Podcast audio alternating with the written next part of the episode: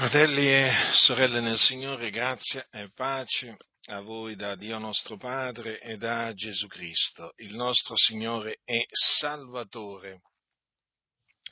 L'Evangelo della grazia di Dio è sempre stato attaccato sia da persone che eh, non si eh, dichiarano cristiani che da persone che si dichiarano cristiani. Quindi l'Evangelo è sotto attacco da, da, tanti, da parte di tanti individui che a prescindere come si presentano, mostrano proprio di odiare l'Evangelo. E gli attacchi contro l'Evangelo sono di vario genere, non sono tutti uguali. Ce ne sono alcuni che sono, eh, diciamo, molto evidenti, ma ce ne sono altri che non sono così evidenti. Ci sono, ma non appaiono così evidenti, ma sono degli attacchi altrettanto pericolosi, dei duri attacchi. Ora io vi voglio parlare di due di questi attacchi che non sono così tanto evidenti, ma sono potenti. Sono degli attacchi potenti lanciati contro l'Evangelo della grazia di Dio. Perché sostanzialmente ne annullano la potenza. Cioè, rendetevi conto, siamo di fronte a due, vi parlerò di due attacchi che annullano praticamente l'Evangelo. Allora, innanzitutto partiamo dall'Evangelo, perché altrimenti non potrete capire la pericolosità eh, di, questi, di, questi, due attacchi che tuttora vengono lanciati eh, contro l'Evangelo su tutta la faccia della terra. Eh. Allora, che cos'è l'Evangelo? Allora andiamo al capitolo 15 di Primo Corinzi, naturalmente. Ribadisco che ci sono quelli che sono infastiditi da questo capitolo 15 di Primo Corinzi, non da tutto il capitolo, ma in particolare dai, dai versetti che, diciamo, dai primi 11 versetti. È nata una, un disturbo, una sorta di disturbo eh, diciamo in molti, che eh, si sentono profondamente disturbati da questi primi undici versetti della, de, di questo quindicesimo capitolo eh, della lettera di Paolo ai santi, ai santi di Corinto. Più forte di loro, non ce la fanno, cioè, eh, sono proprio allergici a questa parte del, del capitolo 15 eh, appunto di questa epistola. Perché? Perché naturalmente distrugge alle radici il loro falso Vangelo. Ma vediamo appunto qual è l'Evangelo di Dio. Fratelli, dice l'Apostolo Paolo, io vi rammento l'Evangelo che vi ho annunziato, che voi ancora avete ricevuto, nel quale ancora state saldi e mediante il quale siete salvati, seppur lo ritenete quale ve l'ho annunziato, a meno che non abbiate creduto in vano, poiché io ho prima di tutto trasmesso, come l'ho ricevuto anch'io, che Cristo è morto per i nostri peccati, secondo le scritture, che fu seppellito, che risuscitò il terzo giorno, secondo le scritture, che apparve a Cefa, poi ai dodici, poi apparve a più di 500 fratelli in una volta, dei quali la maggior parte rimane ancora in vita, e alcuni sono morti. Poi apparve a Giacomo, poi a tutti gli apostoli, e ultimo di tutti apparve anche a me, come all'aborto. Perché io sono il minimo degli apostoli e non sono degno di essere chiamato apostolo perché ho perseguitato la Chiesa di Dio, ma per la grazia di Dio io sono quello che sono e la grazia sua verso di me non è stata vana, anzi ho faticato più di loro tutti, non già io però, ma la grazia di Dio che è con me. Sia dunque io, siano loro, così noi predichiamo e così voi avete creduto. Dunque questo è l'Evangelo, cioè la buona novella che eh, l'Apostolo Paolo aveva ricevuto per rivelazione di Gesù Cristo e che trasmetteva, che predicava al mondo. Notate cosa dice? Vi ho prima di tutto trasmesso come l'ho ricevuto anch'io. Dunque lui aveva ricevuto l'Evangelo, aveva ricevuto non da, non da qualche uomo, non l'aveva imparato da qualche uomo, ma l'aveva ricevuto per rivelazione di Gesù Cristo. Pensate, lui era stato appartato sin dal seno di sua madre per l'Evangelo, cioè per annunziare l'Evangelo, che quindi gli fu rivelato dopo che il Signore lo salvò sulla via di Damasco, mentre andava a Damasco a, ehm, diciamo, eh, ad arrestare, a prendere eh, dei nostri fratelli tra i giudei che invocavano il Signore Gesù per menarli incatenati a Gerusalemme. Là il Signore lo salvò e eh, poi in seguito gli, eh, gli rivelò il, ehm, l'Evangelo che lui appunto eh, predicò sia ai giudei che ai gentili. Eh, lui fu eh, stabilito dal Signore eh, apostolo e dottore dei gentili, però naturalmente nel corso della sua vita predicò anche a molti giudei, eh, predicò l'Evangelo, i quali appunto cercarono tante volte di ucciderlo. Perché? Perché naturalmente la predicazione dell'Evangelo ai giudei era di scandalo e lo è tuttora. Dunque questo è l'Evangelo, la buona novella, perché vi ricordo che il termine Evangelo significa buona novella o buona notizia. Cristo è morto per i nostri peccati, secondo le scritture, fu seppellito, risuscitò il terzo giorno, secondo le scritture, e apparve ai testimoni che erano stati innanzi scelti da Dio. Questo è l'Evangelo che predicava Paolo, che predicava Giovanni, che predicava Pietro, che predicava Matteo, che predicava che predicava l'Evangelista Filippo e così via.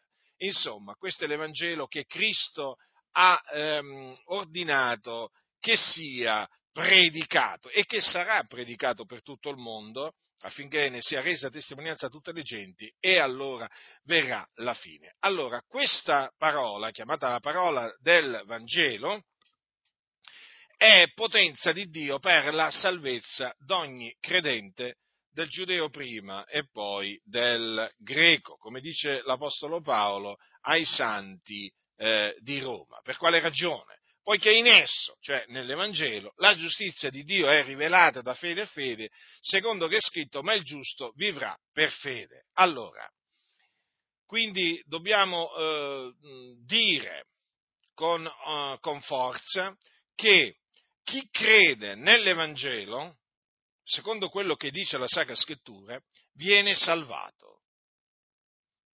Salvato dai suoi peccati, cioè affrancato dal peccato. La parola di Dio non lascia alcun dubbio. L'Evangelo è potenza di Dio per la salvezza di ogni credente. Ora, l'Evangelo è una parola, ricordatevi questo, è una parola, è chiamata infatti la parola del Vangelo, è una parola che nel momento in cui viene, eh, diciamo, creduta, nel momento in cui l'uomo crede in essa, l'uomo che eh, è sotto il peccato, schiavo del peccato, viene affrancato dal peccato. Dunque, quando è che viene affrancato dal peccato? Quando crede nell'Evangelo che vi ho appunto innanzi esposto allora non solamente chi crede nell'Evangelo viene salvato, affrancato dal peccato, ma viene anche giustificato, perché nell'Evangelo è rivelata la giustizia di Dio, la giustizia di Dio da fede a fede, quella giustizia basata sulla fede. Eh? È una giustizia che viene dalla fede eh, si basa sulla fede e questa giustizia, chiamata la giustizia di Dio, si ottiene, l'uomo la ottiene quando crede nell'Evangelo. Quindi, nel momento in cui l'uomo crede nell'Evangelo, da peccatore diventa giusto. Mm? Sì, perché viene reso giusto, giustificato. Eh? Dunque, sia la salvezza che la giustificazione non si ottengono per opere, compiendo opere buone, eh? opere di misericordia, opere giuste, no, si ottiene per grazia, mediante la fede. Ecco perché è scritto, giustificati dunque per fede, abbiamo pace con Dio. Notate? Giustificati dunque per fede abbiamo pace con Dio per mezzo di Gesù Cristo nostro Signore.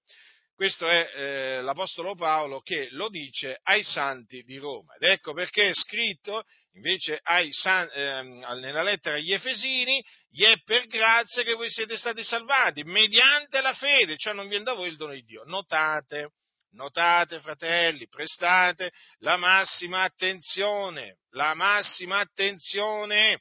Allora, siamo giustificati per fede, eh? siamo salvati per fede o mediante la fede. Eh? Quindi non siamo stati salvati e giustificati in virtù di opere buone che noi avessimo fatto, ma per la grazia di Dio. Eh? Mediante la fede, la fede che viene da Dio, perché Dio ci ha dato di credere nell'Evangelo. Allora, oltre ad essere salvato e giustificato, l'uomo che eh, crede nell'Evangelo viene rigenerato. Mm? Rigenerato. Che cosa significa? Che diventa un eh, figliuolo di Dio, sì, sempre credendo nell'Evangelo. Infatti cosa dice l'Apostolo, l'Apostolo Pietro agli eletti? L'Apostolo Pietro agli eletti nella sua prima epistola dice, avendo purificate le anime vostre con l'obbedienza alla verità per arrivare a un amore fraterno non finto, amatevi l'un l'altro di cuore intensamente, poiché siete stati rigenerati non da seme corruttibile, ma incorruttibile, mediante la parola di Dio vivente e permanente, poiché ogni carne è come erba e ogni sua gloria come il fior dell'erba l'erba si secca e il fiore cade, ma la parola del Signore permane in eterna e questa è la parola della buona novella che vi è stata annunziata. Dunque, mediante quale parola noi siamo stati rigenerati? Mediante la parola di Dio vivente e permanente. Eh? Ma qual è questa parola di Dio vivente e permanente? È la parola della buona novella, quindi la parola del Vangelo. Siamo dunque sempre al punto di partenza, all'Evangelo. Dunque, credendo nell'Evangelo, noi siamo stati rigenerati. Rigenerati. Eravamo morti nei nostri eh, falli, nei nostri peccati, quando eravamo sotto il peccato, ma credendo nell'Evangelo siamo stati vivificati eh, siamo stati fatti rinascere. Ecco in che maniera abbiamo sperimentato la nuova nascita che è indispensabile per entrare nel regno di Dio o la nascita da Dio, no? perché noi siamo nati da Dio, noi siamo nati da Dio credendo nella parola della buona novella che è appunto l'Evangelo. Infatti, cosa c'è scritto eh, in, in, Giovanni al, eh, al, capitolo 1, versetto, versetto 12 e 13? A tutti quelli che l'hanno ricevuto, egli ha dato il diritto o l'autorità di diventare figlioli di Dio, a quelli cioè che credono nel suo nome, i quali non sono nati da sangue né da volontà di carne né da volontà d'uomo, ma sono nati da Dio. Dunque, vedete, è credendo nel Signore Gesù Cristo che l'uomo nasce da Dio. Ecco perché è scritto, questo lo dice Giovanni nella sua prima epistola, che chiunque crede che Gesù è il Cristo è nato da Dio. Ora, la buona novella, la parola della buona novella, qual è? È questa, che Gesù è il Cristo, quindi chi crede nella parola della buona novella nasce da Dio. Dunque, vedete, la scrittura mette diciamo, sottolinea, enfatizza la fede, il credere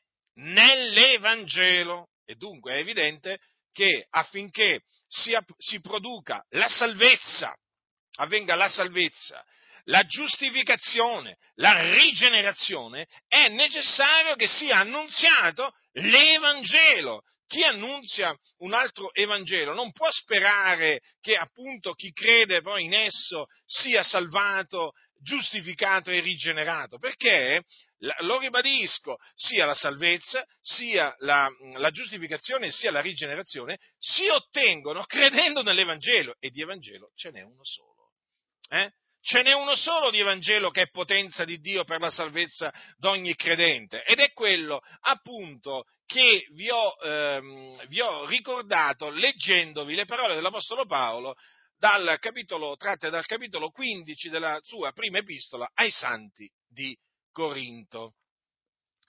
Vedete dunque, mm, diciamo, quanto ehm, mm, diciamo, l'Evangelo mette in risalto, in risalto la fede.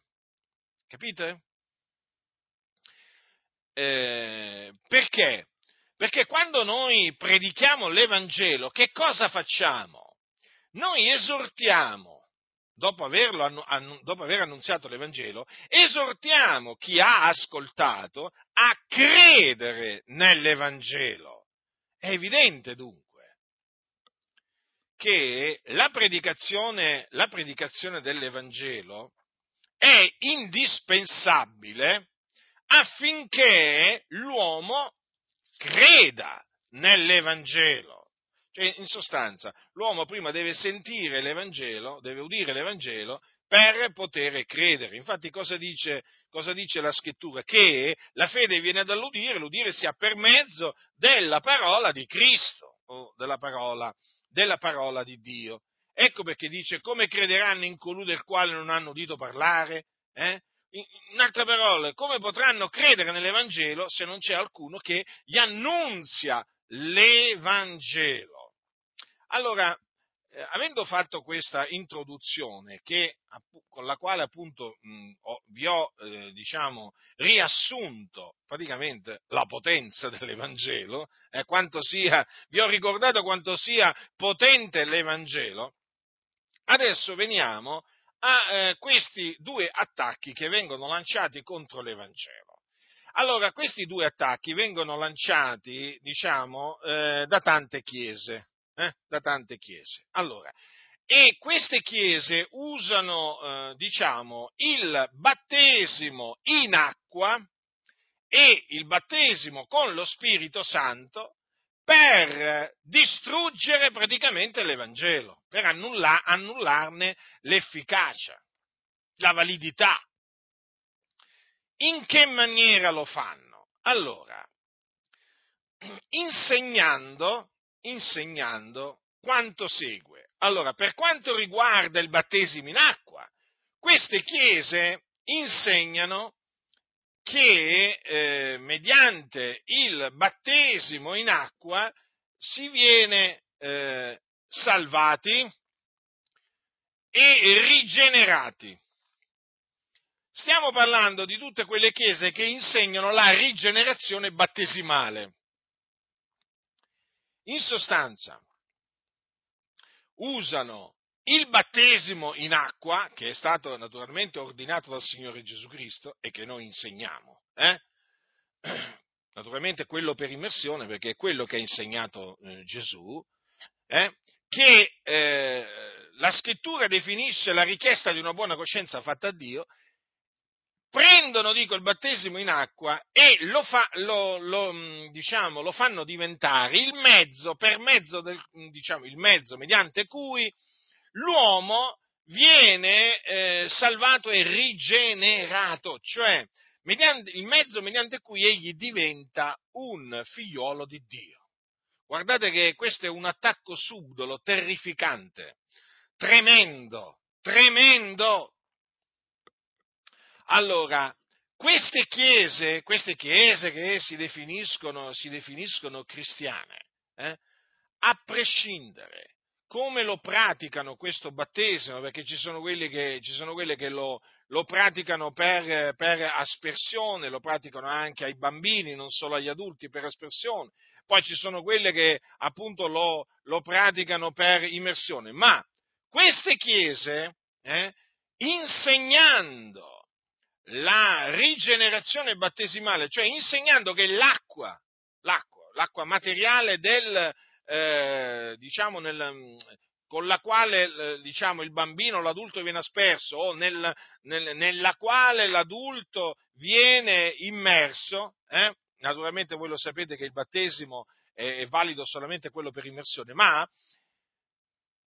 vi devo dire che non importa, non importa loro, diciamo, che cosa intendano per battesimo, anche se lo intendono erroneamente, ah, perché ci sono anche le chiese che lo intendono in maniera errata, quelle che insegnano il battesimo dei bambini e il battesimo per espressione, ma comunque sia, hanno in comune queste chiese, eh, non hanno in comune il metodo, no? la maniera in cui battezzano, eh? però hanno in comune questa eresia della rigenerazione battesimale. Cioè loro dicono praticamente che solamente quando eh, il, il, bambino o l'adulto eh, vengono battezzati che essi diventano figlioli di Dio. Capite? Capite voi quanto sia grave affermare questo? Allora prendiamo i bambini, i bambini non possono credere, i neonati non possono credere, quindi è, è chiaro che voglio dire, eh, eh, la confutazione del battesimo degli infanti, diciamo, è molto, è molto facile, è molto facile da fare, eh? perché appunto eh, gli infanti non possono credere. Poi, voglio dire, eh, il battesimo non va amministrato per aspersione, ma va amministrato per immersione. Ma comunque sia. Allora, i, neonati non possono credere, quindi a che, a che serve, a che serve batte, quel, quel, quell'acqua che gli viene messa sulla testa, gli viene spruzzata o versata sulla testa? Non serve proprio a niente. Eppure queste chiese insegnano che mediante quell'acqua che gli è stata, mos- gli è stata versata eh, al bambino sulla testa, egli è diventato un figliolo, un figliolo di Dio. Pensate un po' voi. Allora, è chiaro che in questa maniera rendono eh, inutile la predicazione dell'Evangelo, rendono inutile il credere nell'Evangelo, perché se quello, diventa un quello lì diventa un bambino quando, quando, diventa un figlio di Dio quando viene asperso d'acqua, o anche se adulto, viene, diventa un figlio di Dio quando l'acqua gli viene messa sulla testa, o viene immerso nell'acqua come avviene in altre chiese, è evidente che la predicazione dell'Evangelo non ha più alcun senso. Non ha più alcun senso. Perché? Perché per queste chiese, appunto, si diventa figlioli di Dio non credendo nell'Evangelo, ma facendosi battezzare. Ecco perché dovete abborrire proprio, dovete odiare questa dottrina della rigenerazione battesimale perché, perché praticamente eh, questa, questa eresia è un'eresia distruttiva che annulla l'Evangelo, annulla l'Evangelo, eh, annulla la predicazione dell'Evangelo, la fa praticamente apparire come inutile. Infatti queste chiese non annunziano l'Evangelo, ma infatti a che cosa serve? A che cosa può servire mai la predicazione dell'Evangelo, eh? Mm, diciamo, da parte di una Chiesa che insegna la rigenerazione battesimale? A niente, a niente. Dunque dovete, mm, dovete vigilare, mm, perché nell'eventualità, perché l'eventualità c'è sempre che qualcuno si insinui in mezzo a voi, fratelli, e comincia a insegnare la rigenerazione battesimale. Dovete vegliare, eh? Perché nel momento in cui questa, diciamo, erba velenosa, eh, diciamo, spunta, la dovete proprio sradicare immediatamente, distruggere, perché annulla l'Evangelo, la predicazione dell'Evangelo. Eh?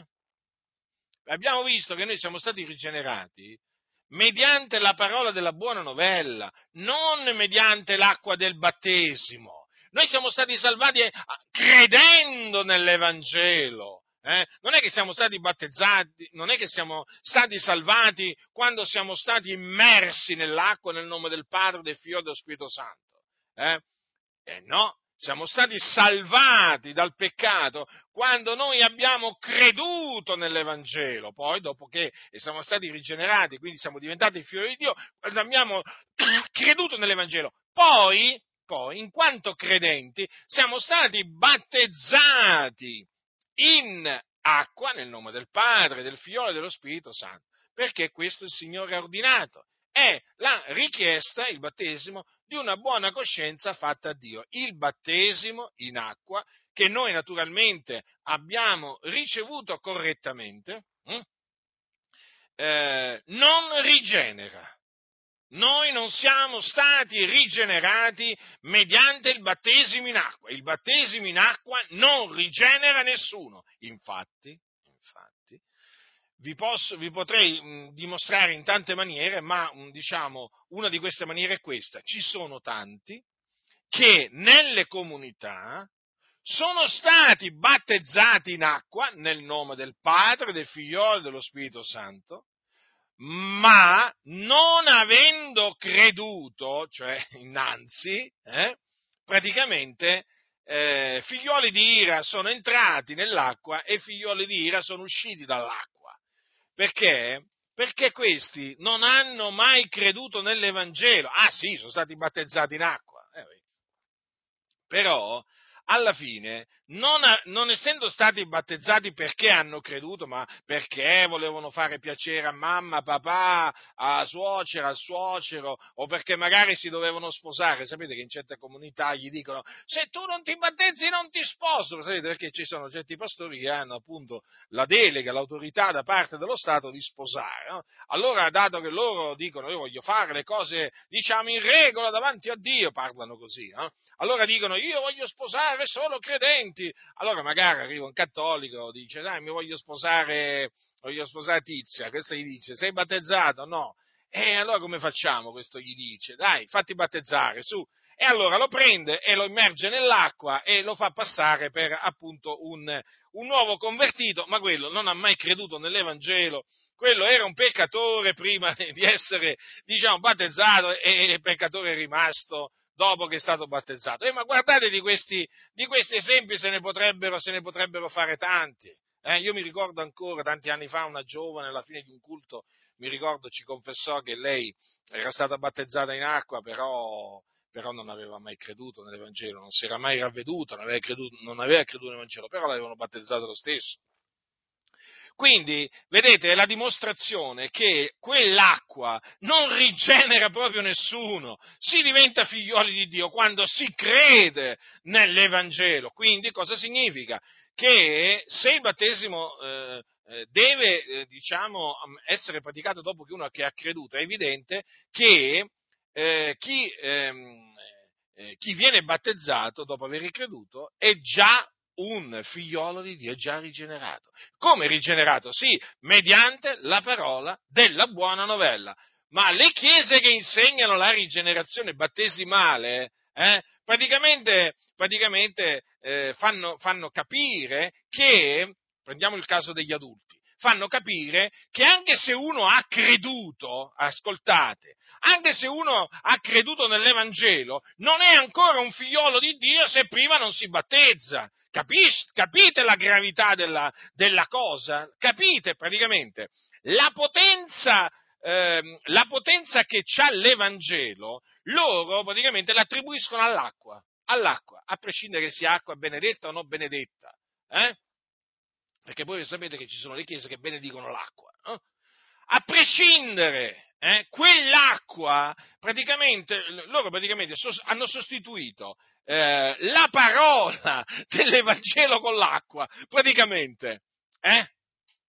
Praticamente, guardate, ve lo metto così, per loro l'acqua battesimale è potenza di Dio per la salvezza, per la rigenerazione di quelli che vengono immersi. Ve l'ho riassunto in questa maniera così lo capite bene.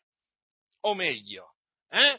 Guardate, queste, queste, questa mm, eresia delle, della rigenerazione battesimale ha fatto dei danni nel corso dei secoli, eh, ma che sono terrificanti. Ah, la, la, mm, l'eresia della, della, rigenerazione battesimale fa sparire, fa sparire e rende inutile la predicazione dell'Evangelo Prendete la Chiesa Cattolica Romana, una Chiesa piena di eresie, di superstizioni, di idolatria, una fossa di perdizione. No? La Chiesa Cattolica Romana, voi lo sapete, meno in perdizione, diciamo, tante, tante, tante e tante anime. Allora, predicano l'Evangelo? No, non lo predicano. A che gli serve predicare l'Evangelo? A parte il fatto che non ci credono. Ma non gli serve perché loro hanno l'acqua santa, loro hanno l'acqua benedetta. Eh? Un, po un, po d'acqua, sulla testa di un bambino, un po' d'acqua sulla testa di un, di un, di un adulto ed ecco lì, e diventa figliolo di Dio quello lì. Capite? Che bisogno c'è di predicargli l'Evangelo, di dirgli ravvediti, credi nell'Evangelo? Ma che bisogno c'è? Quello si prende un po' d'acqua, boom, sulla testa, eh? gliela versano sulla testa e quello, diventa, e quello diventa un figlio di Dio, perché guardate che all'atto pratico è questa, eh, è questa l'eresia, l'eresia della, della rigenerazione battesimale. Eh, le cose non cambiano in, in, diverse chiese protestanti, la chiesa, la chiesa luterana, la chiesa, eh, la chiesa, mm, la, allora, la chiesa luterana eh, e poi ci sono altre chiese comunque protestanti che eh, appunto insegnano la rigenerazione, vabbè, anche, anche, la chiesa anglicana, eh, la rigenerazione battesimale, infatti, cioè, non ti aspettare di, di sentirgli predicare l'Evangelo poi, perché anche per loro è la stessa cosa. Capite quanto è grave dunque insegnare la rigenerazione battesimale? Eh? Ma voi siete persone intelligenti, io so che voi, il Dio vi dà di intendere, il Dio vi dà di intendere la sua parola e quindi ho fiducia nel Signore che avete compreso quanto diabolica, distruttiva sia la, eh, la, la, la falsa dottrina della, della rigenerazione battesimale. Guarda, ve lo ripeto, la rigenerazione battesimale è un'eresia che viene insegnata sia in ambito cattolico ma anche in ambito protestante. Allora è chiaro, non tutte le chiese, tutte le chiese evangeliche protestanti insegnano, insegnano la rigenerazione eh, battesimale, ma voglio dire parecchie, eh? parecchie sì però, eh? quindi vi, siate vigilanti fratelli del Signore, vigilanti, ecco perché eh, diciamo, eh, l'Evangelo, allora la predicazione dell'Evangelo, eh, fatta come veniva fatta dagli Apostoli, tiene proprio lontana la, la, questa eresia distruttiva dalla Chiesa, proprio la tiene lontana, la tiene lontana e se appunto, diciamo, voglio dire, eh, appena appare viene distrutta. Capite? La predicazione dell'Evangelo, fratelli del Signore, è salutare al massimo per la Chiesa, perché tiene lontano, tiene lontano dalla, dall'Assemblea dei Santi, ma tante di quelle eresie, ma tante di quelle eresie. Allora, questo per quanto riguarda la rigenerazione battesimale, è un duro attacco eh, al, all'Evangelo. Allora, l'altra eresia distruttiva è quella praticamente eh, che eh, presenta il battesimo con lo Spirito Santo come diciamo un battesimo che rigenera. Quindi, qui naturalmente eh, questa confutazione riguarda per lo più noi pentecostali. Eh? Allora, il battesimo con lo Spirito Santo è un rivestimento di potenza dall'alto che, coloro, che ottengono coloro che credono, che hanno creduto nel, nell'Evangelo, cioè che hanno creduto nella buona novella che Gesù è il, il, il, Cristo. Infatti vi ricordate come i circa 120 discepoli del Signore il giorno della Pentecoste erano naturalmente discepoli, quindi fratelli e, e sorelle del Signore, quei circa 120, perché c'erano anche delle donne, eh, tra cui anche Maria, la madre di Gesù, eh, allora erano dei credenti, hm? avevano creduto che Gesù di Nazareth era, ehm, era il Cristo, quindi erano nati eh, da Dio, erano nati di nuovo. Eh? Quindi erano nati di nuovo e eh, pregavano di pari consentimento. E il giorno della Pentecoste, che cosa avvenne? Che furono tutti ripieni dello Spirito Santo e cominciarono a parlare in altre lingue secondo che lo Spirito dava loro ad esprimersi. Ora, qui stiamo parlando del giorno della Pentecoste successivo all'ascesa di Gesù in cielo. Eh?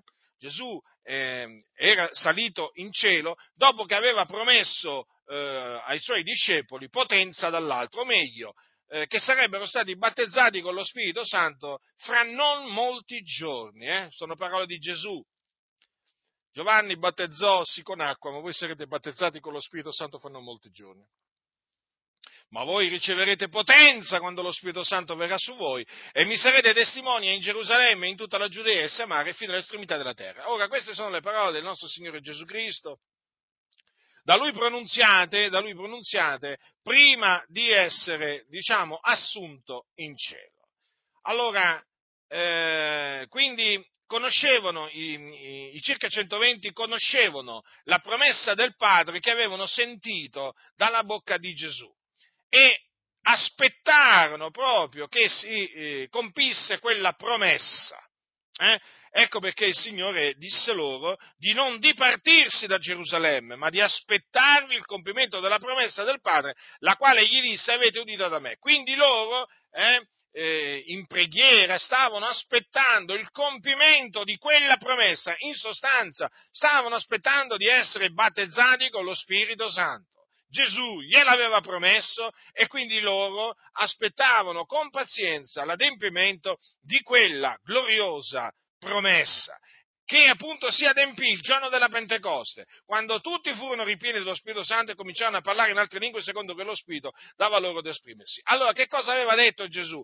Voi riceverete potenza quando lo Spirito Santo verrà su di voi. Quindi, con queste parole, con queste parole Gesù confermò queste altre parole che egli disse, io mando su voi quello che il Padre mio ha promesso, quanto a voi rimanete in questa città finché dall'alto siate rivestiti di potenza. Ecco perché il battesimo con lo Spirito Santo è un battesimo mediante il quale Cristo Gesù conferisce potenza alla sua Chiesa. Allora, cosa succede?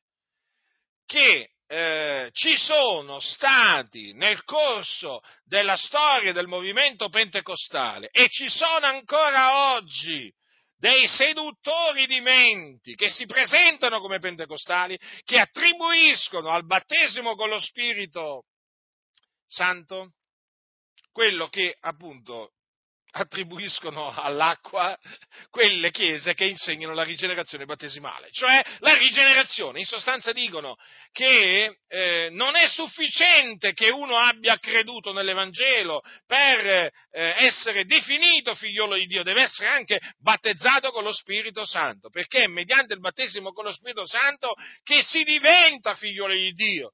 Ascoltate, fratelli, questa è un'eresia distruttiva al pari della rigenerazione battesimale. Eh? Si può sempre chiamare rigenerazione battesimale, però bisogna specificare di quale, di quale, diciamo, a quale battesimo viene attribuito il, il potere di rigenerare ehm, eh, colui che lo riceve. Qui appunto stiamo parlando del battesimo con lo Spirito Santo e non del battesimo in acqua.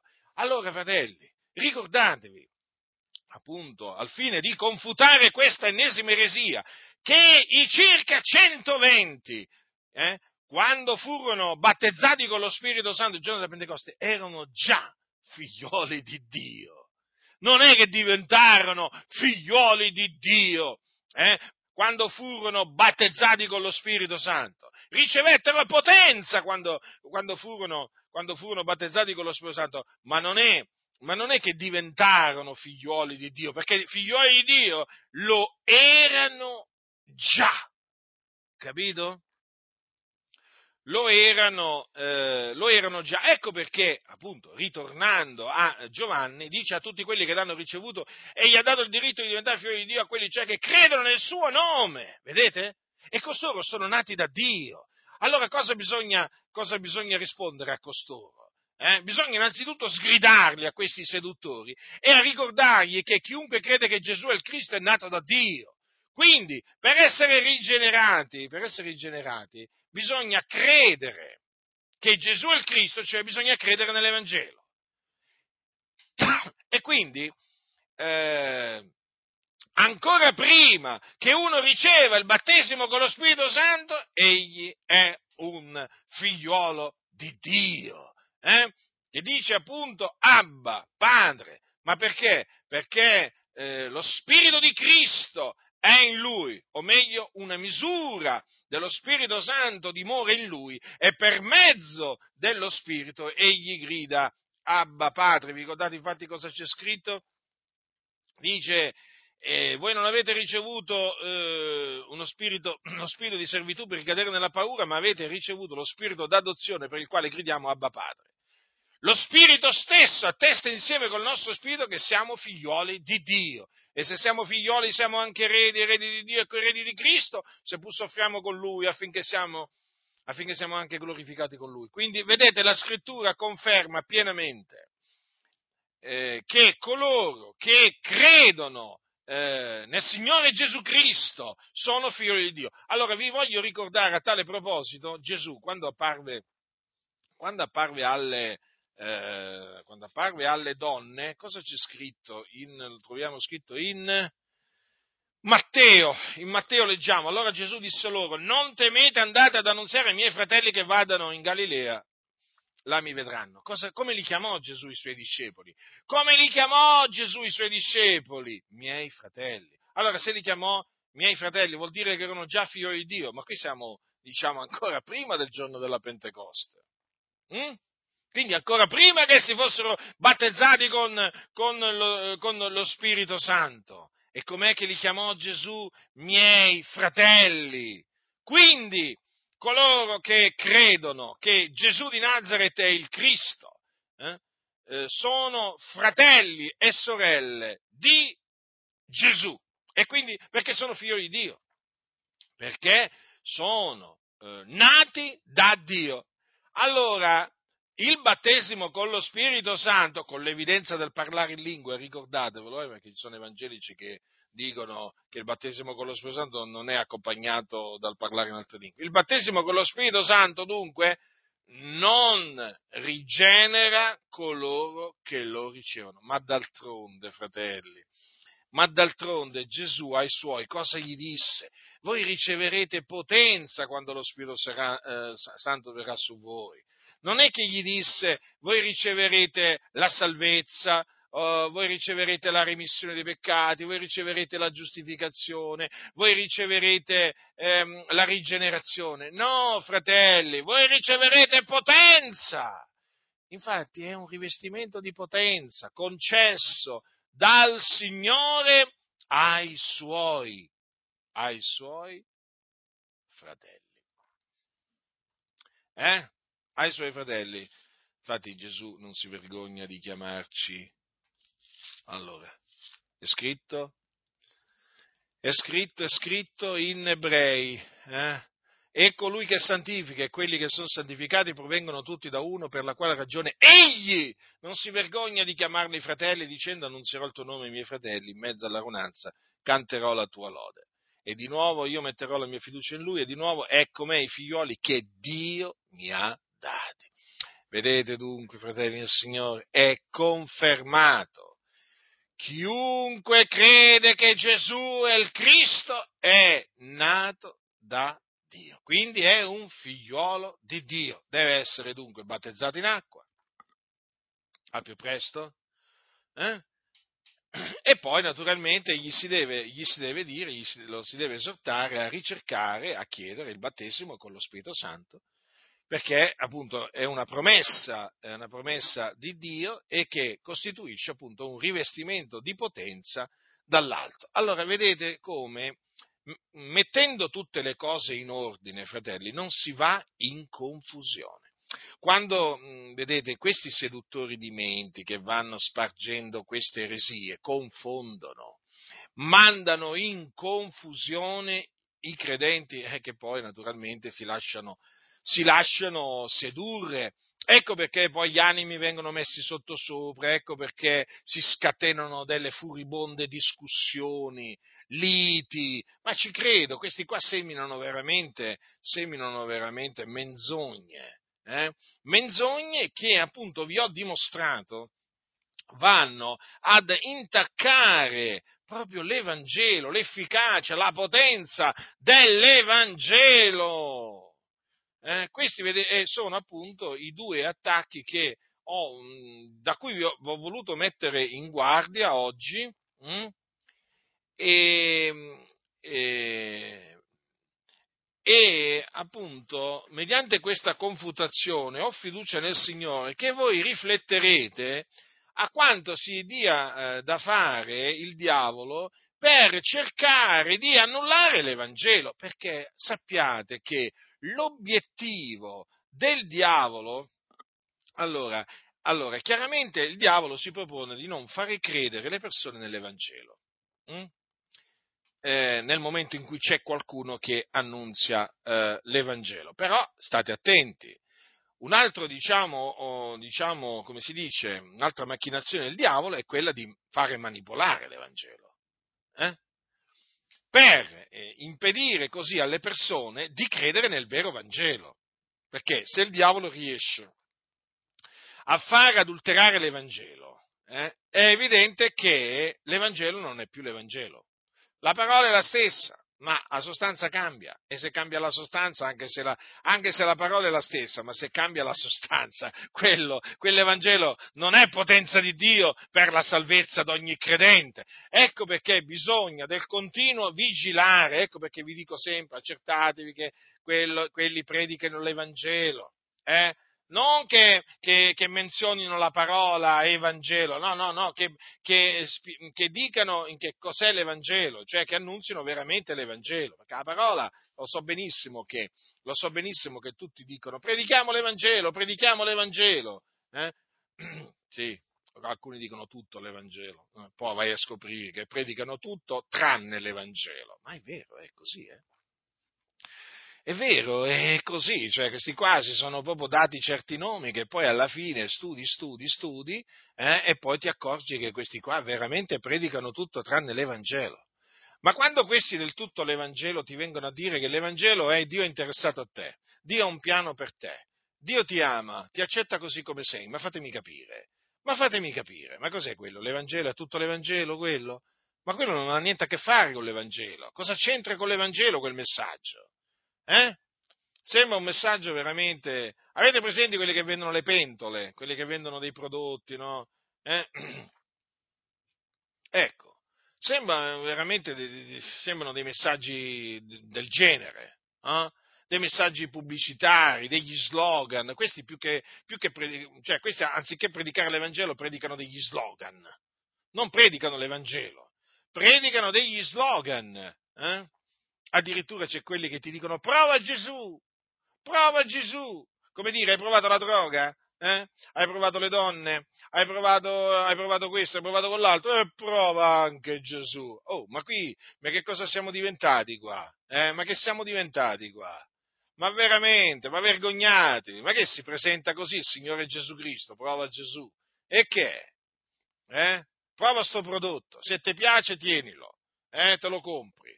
Ma veramente, ma veramente che vergogna, ma che vergogna sentire dai pulpiti prova Gesù.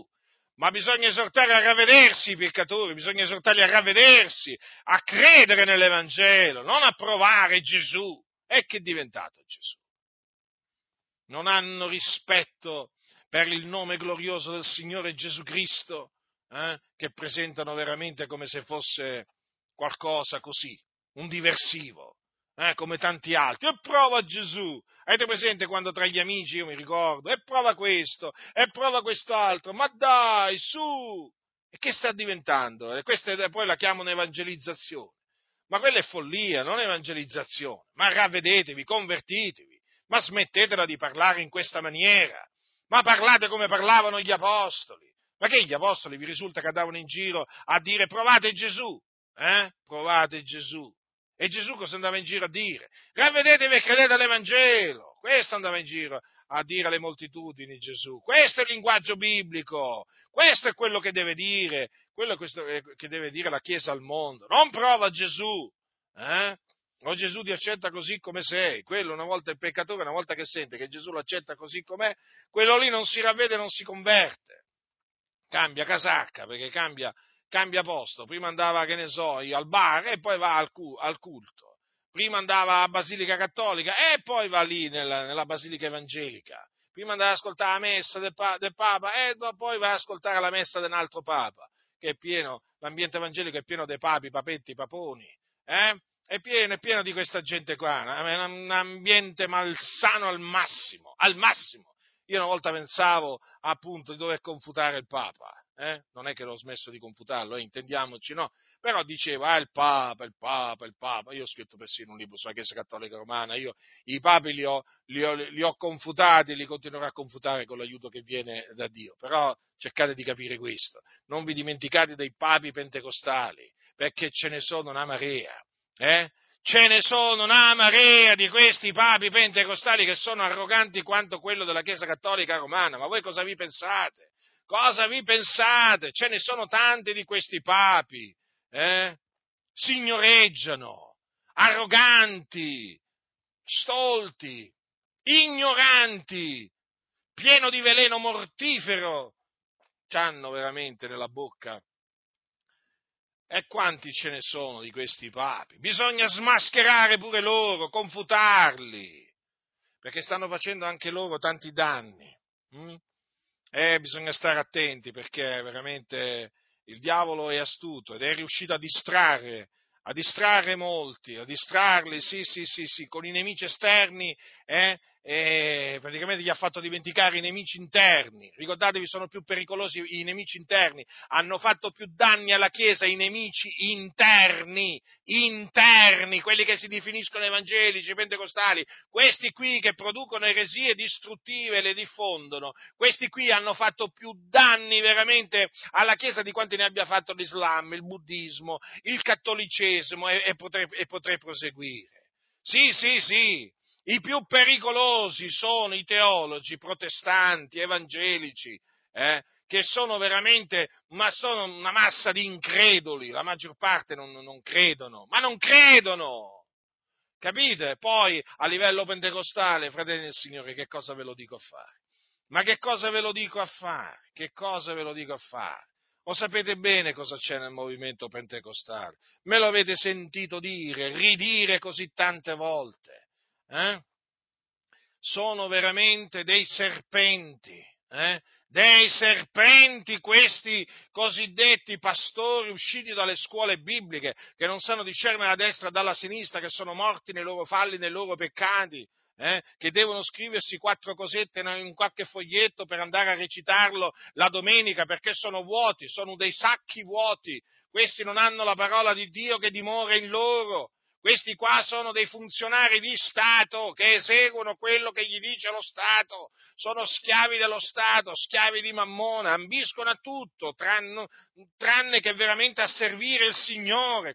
Ve lo dirò, ve lo, ve lo ridirò veramente fino a che il Signore mi darà la grazia veramente di vivere sulla faccia della terra, perché è Così a questi qua della salvezza dei peccatori non interessa proprio niente, a loro interessa il portafoglio dei peccatori, non l'anima dei peccatori loro vogliono impossessarsi del portafoglio dei peccatori, loro della salvezza dell'anima dei peccatori. Non gli interessa niente perché questi qua non credono nell'Evangelo, non sanno cosa sia, non credono nell'esistenza dell'inferno, non gli interessa se le anime vanno all'inferno, a loro interessa che le anime vanno nel loro locale di culto dove poi le, le assalgono come degli avvoltoi, piombano addosso e le spolpano, le spolpano. Sono veramente degli avvoltoi, questi sono terrificanti, sono malvagi questi, servi del diavolo, ce ne sono veramente così tanti, ce ne sono così tanti.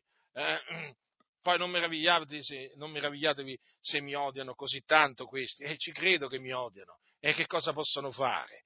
Non hanno l'amore di Dio nel loro cuore, non hanno l'amore di Cristo, non c'è la parola di Dio in loro. Come possono amare quelli che sono da Dio, quelli che parlano da parte di Dio? Ma come? Non possono, perché gli giudei non avevano l'amore di Dio in loro, ecco perché odiavano Gesù e lo volevano uccidere. Questi sono come i giudei al tempo di Gesù, sono come gli scribi e farisei, seggono sulla cattedra di Mosè. Eh?